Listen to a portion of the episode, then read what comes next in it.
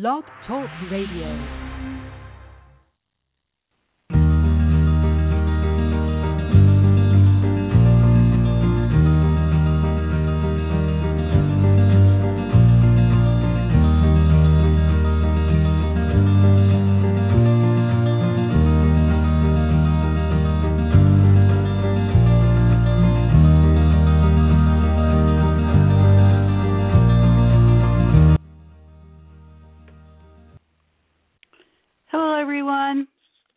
Very technological now. I actually brought some music on, so I'm very proud of myself. This is Hari Khalsa, Tech, Techno Wiz today, and I am here once again talking about my mother's journey through hospice, assisted living, and hospice. And the journey, if, you, if you've been listening, is filled with wonderful, wonderful minefields. And I've been home as you might, I'm just going to remind everyone my mother's in New Mexico and I am in Seattle and I go there at least once a month and I stay as long as I need to each time, but at a week generally. 5 to 7 days. So, I haven't been there. I I when I left everything was basically in place.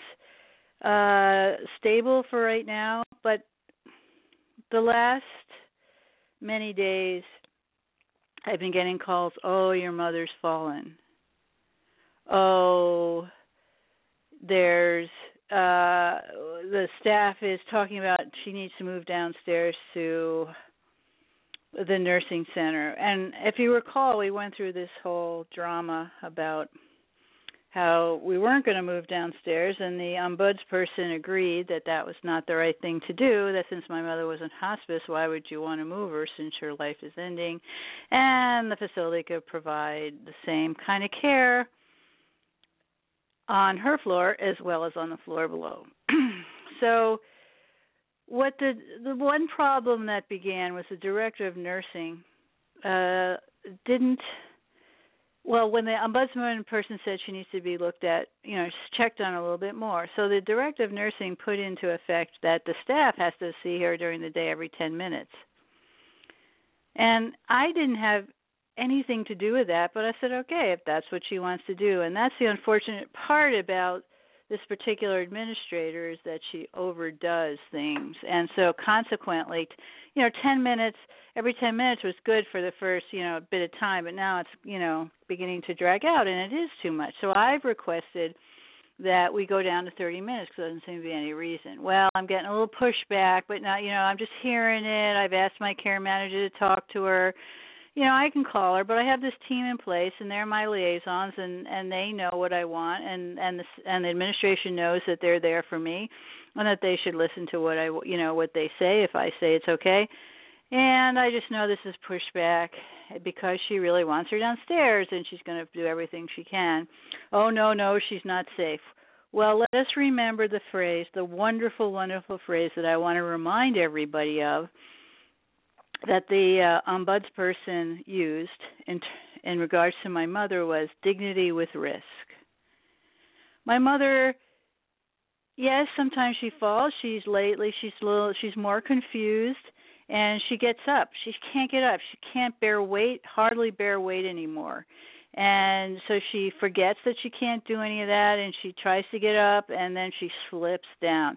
She doesn't have any dramatic falls and she doesn't do it very much because they're in there a lot and somebody's there and you know she might wake up in the middle of the night and have to go to the bathroom and someone has to help her they really don't like this because assisted living i mean it doesn't make any difference they're doing it at the floor below they're doing it upstairs. There isn't any reason, but it's this whole concept in assisted living, which will be for another day, that they're not really there. You know, assisted. I don't know what that word means. You know, I, I'm what they don't really assist you. They provide food.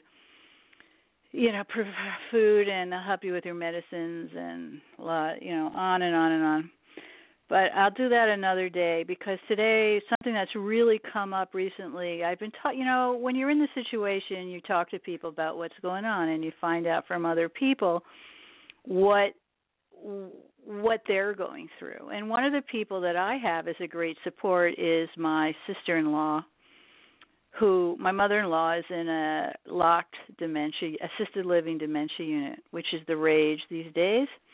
And she's been doing really really well. She's frail, but she can still she's still mobile. She, you know her her she's very forgetful, you know, rewrites history, makes it up as we go along.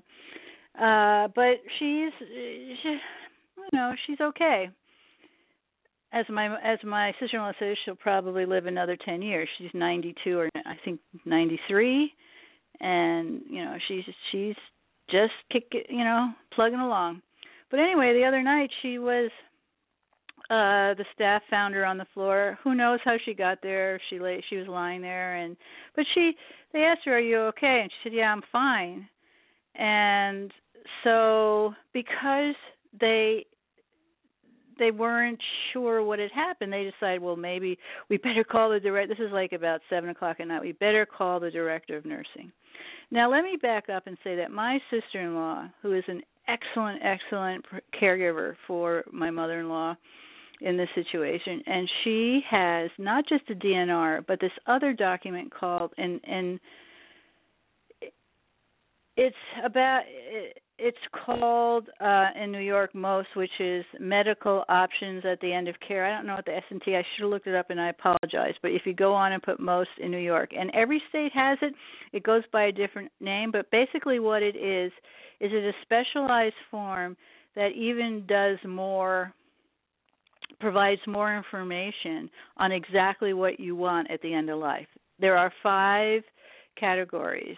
The main one is when do you want to go to the ER? What what do you want to go to the ER for anything? Do you want you know? So it, it's very specific, and it's about feeding, and it's about resuscitation. It's just much more specific, and you get the doctor to sign it, and you put um you put it in on peak paper in the chart. So it's right there. It's right there, and the DNR is also right there. Well, they called the director of nursing, and she said, "Oh, take her. We don't know, you know." And it's really about liability for them. But there was no indication. My mother-in-law was saying, "No, no, I don't want to go." I mean, she hates the ER. She's she doesn't want to go to the ER. I can tell you stories about how we've tried to go to the hospital when her blood pressure was really elevated, but she she would she didn't want to go, but they insisted on sending her anyway. Well, they had tried to reach my sister-in-law. My sister-in-law happened to be at her ballroom dancing and the ballroom dancing was an hour and so really it was only about 30 minutes from when they'd been calling her but they went ahead and did it. And they called my other sister-in-law who was uh, the um second healthcare proxy and they sent her before they even got consent from her. So here we are. They made a decision against all the paperwork that was in the chart. If the director of nursing had taken an, uh, an oppor- the opportunity or had had looked at her chart, my mother-in-law's chart, she would have seen that no, she, there's no reason to send her because she was not bleeding, she was not unconscious, she was not dizzy, she had no signs. We don't even they don't even know if she hit her head. There was no bruising, there was nothing. Instead, they sent this woman to the ER who is petrified of ERs. They finally got a hold of my sister-in-law who had to go to the hospital and while my mother in law, and she walks into the hospital, they had already done a CAT scan. They had already gone, started their nonsense, the CAT scan, um, blood work, and they're about to to catheterize her. And my sister-in-law said, "Whoa, stop! Well, we need a clean catch." No, no, no, no. We're not doing any of this. And so, without permission really from anyone, they had just gone ahead because she had come uh, from the facility.